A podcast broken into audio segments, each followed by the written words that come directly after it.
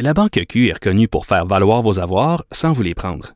Mais quand vous pensez à votre premier compte bancaire, tu sais, dans le temps à l'école, vous faisiez vos dépôts avec vos scènes dans la petite enveloppe. Hmm, C'était bien beau. Mais avec le temps, à ce compte-là vous a coûté des milliers de dollars en frais, puis vous ne faites pas une scène d'intérêt. Avec la Banque Q, vous obtenez des intérêts élevés et aucun frais sur vos services bancaires courants. Autrement dit, ça fait pas mal plus de scènes dans votre enveloppe, ça. Banque Q. Faites valoir vos avoirs. Visitez banqueq.ca pour en savoir plus. Le spectacle s'intitule Le diable est une gentille petite fille. Euh, et en effet quand on la regarde elle a l'air d'une gentille petite fille mais son humour est corrosif effronté, cinglant parfois. Elle s'appelle Laura Lune, c'est une humoriste belge et elle sera, elle sera donc ce soir à 20h à l'Olympiade de Montréal. Bonjour Laura, comment allez-vous? Ça va très bien et vous? Alors j'adore, oui ça va très bien, merci. J'adore le titre de votre spectacle, Le diable est une gentille petite fille, parce que pour ceux qui ne vous connaissent pas, qui vous auraient pas vu quand vous êtes venu cet été à Comédia ou il y a quelques années quand vous êtes venu au Grand Rire de Québec, je vais vous décrire, si, vous, si vous le permettez. Bon, vous êtes une très belle femme, euh, blonde avec les yeux bleus, un visage charmant, souriant. Et euh, quand vous montez sur scène et que vous faites de l'humour, vous parlez de grosses bites, de coït anal, euh, vous dénoncez en fait avec beaucoup d'humour évidemment les gros machos.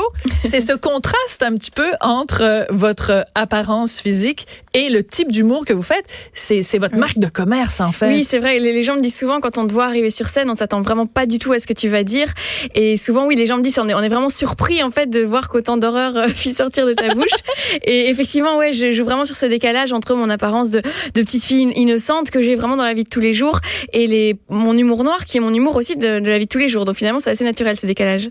Parce que je dis, bon, des exemples, vous parlez, bon, de grosses bites coïtanales, mais vous parlez, par exemple, d'une mère qui, abandonne son enfant, qui abandonne son enfant, qui l'amène à l'orphelinat parce que, bon, euh, elle est plus capable de le supporter. En fait, vous êtes à la fois une femme indigne, une mère indigne, une fille indigne. euh, bref, vous, vous jouez vraiment sur le côté euh, de, de, de dénoncer, en fait, toutes sortes de situations qui, à vos yeux, sont, sont, sont aberrantes. Donc, en fait, vous êtes aussi une militante d'une certaine façon, non?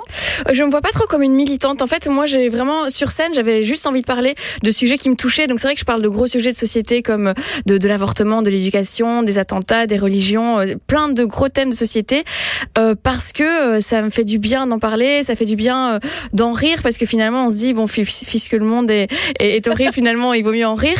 Et voilà, c'est vraiment une envie, de, une sorte de besoin d'avoir envie de parler de toutes ces choses-là. Mais vous dites bon que vous parlez d'attentats et de religion. Bon, on sait que en Belgique, à Molenbeek, il y a quand même une, une, une communauté très euh, musulmane très importante. Et puis bon, il y a eu quand même euh, des attentats en Europe. On n'a pas besoin de revenir dans les détails sur chacun d'entre eux. Vous, vous, vous vous donnez le droit de monter sur scène et de rire des attentats? Alors euh, oui, en fait, moi je, je, je, je considère vraiment que je, je ne me moque pas, mais que je euh, je ris avec les gens parce que c'est vraiment pour moi une façon d'amener un, un regard différent et pour moi de d'amener de l'humour au sujet de sujets euh, très graves, c'est euh, c'est une façon de euh, aussi de dénoncer, bien sûr, de faire passer des messages, mais finalement de euh, de rire ensemble et fi- d'avoir un truc finalement fédérateur autour de choses qui se passent dans le monde contre lesquelles euh, voilà on, on peut rien faire et, et, et finalement voilà de retrouver un truc fédé quelque chose de fédérateur Peut-être de désamorcer aussi De peut-être une désamorcer tension aussi. sociale qui existe, puis Ouais. de dire ben si on en rit, peut-être qu'on va moins se taper sur la gueule. ça, je- ça, je sais pas. C'est vrai que ça peut avoir des effets positifs. euh, C'est, parfait, mais, mais oui, c'est clairement, clairement désamorcé aussi. Et puis, je pense que surtout, euh, les- parfois, les gens me disent, quand t'as abordé tel sujet, je me suis dit, aïe, aïe, aïe, ça, ça va pas passer. J'ai pas envie de rire de ça.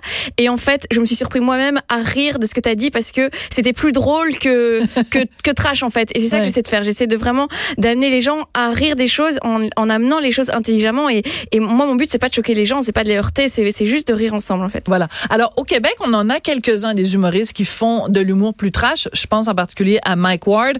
Aux États-Unis, il y avait George Carlin. Il y a Louis C.K. qui fait vraiment un humour plus euh, trash. Euh, mais tous les noms que je vous donne, c'est des garçons. Et euh, est-ce que bon, je- vous devez, ça doit faire 850 000 fois que vous faites poser la question, mais dites-vous que c'est la première fois que moi je vous la pose.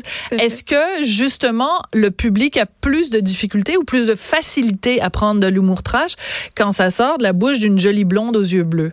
Il y a un peu les deux. Il y a un côté, euh, souvent on me dit, euh, tout ce que vous dites de la bouche d'un homme, ça paraîtrait beaucoup plus trash et beaucoup plus violent. Et du coup, comme vous avez cette façon, ce physique très très innocent euh, et de, de, de femme très douce, euh, finalement ça passe mieux et vous pouvez aller plus loin. Parfois on me dit ça. Et je pense que c'est un peu vrai. Je pense que c'est vraiment mon physique me permet d'avoir finalement la sympathie des gens et la façon dont j'amène les choses me permet peut-être d'aller plus loin qu'un homme qui dirait les choses de façon beaucoup plus crue et beaucoup plus frontale. Et inversement, parfois j'ai quand même aussi des, des gens qui me disent ah c'est scandaleux de dire ça, surtout de la bouche d'une femme, c'est vraiment scandaleux. Ah oui. Et parfois j'ai des gens de réaction aussi. Donc euh, venant de la bouche d'une femme, vous n'avez pas le droit de parler de coït anal ou de bite. Je sais pas pourquoi je reviens tout le temps avec ces deux trucs là, mais c'est parce que ça m'a comme ça m'a comme frappé. Mais par exemple de l'avortement, vous avez quand même le droit de faire des blagues sur l'avortement. Vous êtes une femme, vous avez quand même ce droit là. Tout à fait. Moi j'estime que j'ai le droit de parler de ce que je veux.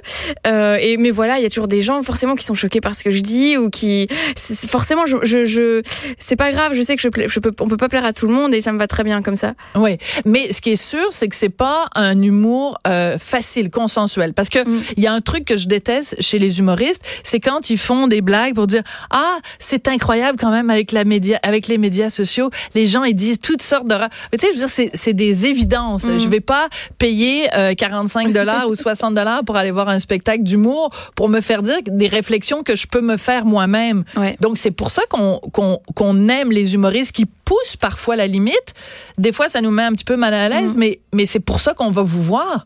Je pour que vous brassiez la cage un oui, peu. je pense. Maintenant, ce qui est chouette aujourd'hui, c'est que les gens me connaissent de plus en plus, et donc les gens qui viennent me voir viennent chercher cet humour-là, et du coup, c'est des voilà, c'est des gens, ça, ça, ça, marche bien parce que c'est des gens qui sont fans de cet humour et qui sont fans de, du fait de dépasser les, les, limites, tout ça, et du coup, ça se passe, ça se passe bien, ouais. Parce que si en fait vous vous commenciez, mettons, à mettre un peu d'eau dans votre vin, ben les gens seraient déçus parce que c'est votre votre marque de commerce. C'est vrai, mais cela moi, je me pose jamais quand j'écris, je me pose aucune question. Je me dis jamais est-ce que c'est trop trash, est-ce que c'est pas assez trash? Vraiment, c'est mon humour naturellement en fait. Donc ça qui est, je, surtout, je me laisse toutes les libertés quand j'écris. Je pense c'est très important parce que si je commence à penser est-ce que ça va choquer ou pas, euh, du coup, je serai plus sincère. Donc voilà, je me mets aucune limite et puis je me dis bon, on verra bien comment ce sera pris. D'accord. Alors on va écouter un extrait de votre bande annonce, en fait la bande annonce de, de, de votre spectacle. Ça donne un petit peu une idée, mais c'est sûr que c'est pas un sketch au complet. Ça donne un petit peu une idée du type de blague de, de où jusqu'où vous pouvez aller trop loin. Bonjour, Madame la girafe. Jamais de toute ma vie, mon cœur n'a battu de cette façon. Se trouvant fort séduite par les doux mots du lion, Léa prit une légère cuite et se fit défoncer le fion.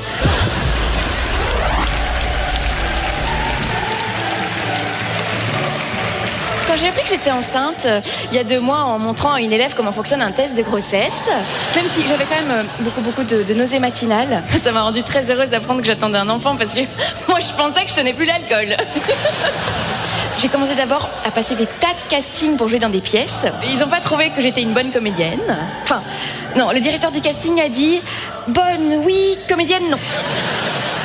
Aller voir un spectacle, c'est un peu comme faire l'amour.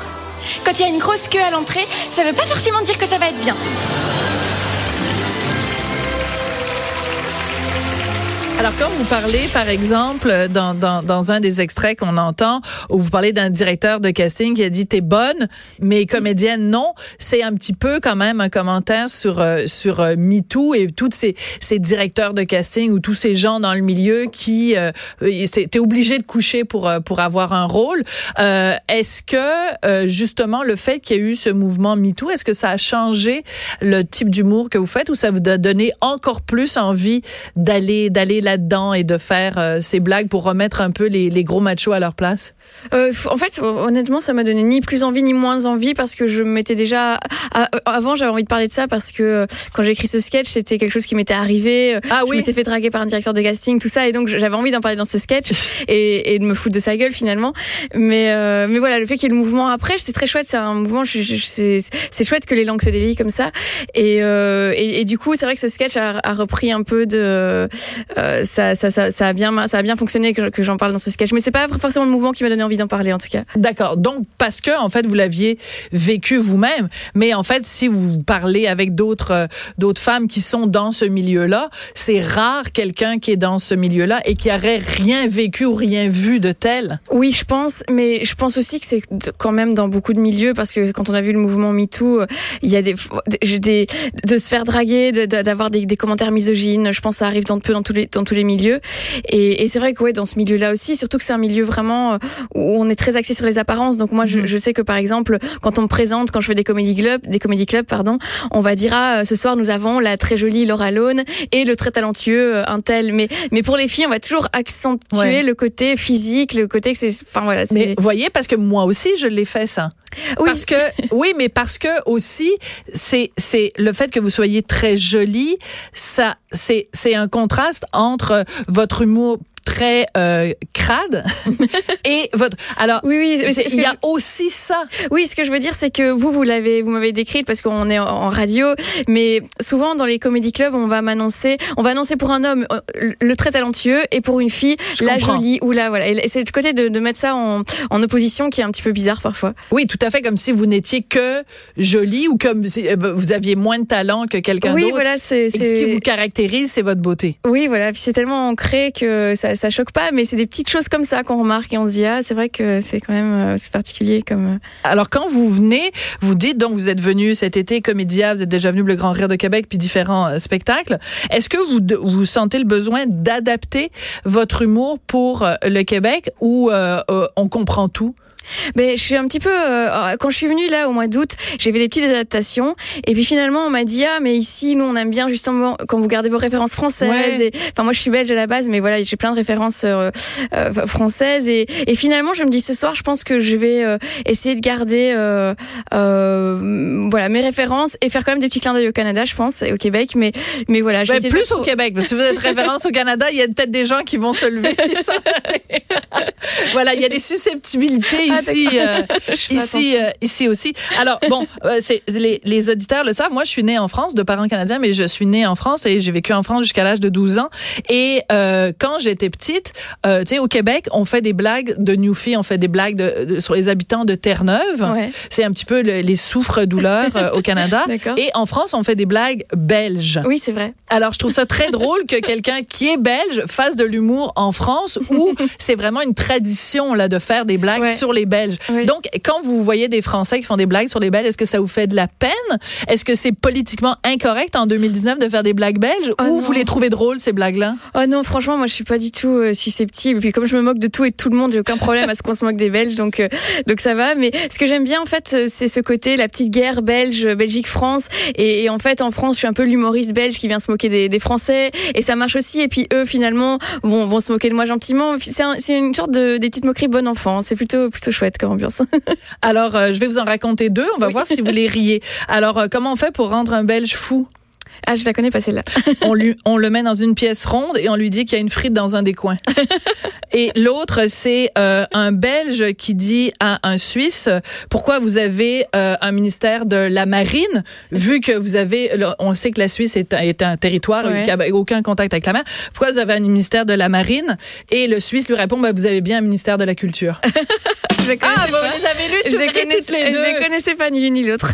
Puis il y a aussi euh, le, le sous-marin belge qui fait. Euh, pourquoi le sous-marin belge a coulé? Vous savez pas Non. Ils ont fait une journée porte ouverte. bon. Elles sont marrantes celles-là, je les connaissais vous pas du tout. Vous connaissez aucune de mes trois blagues non, pas du tout.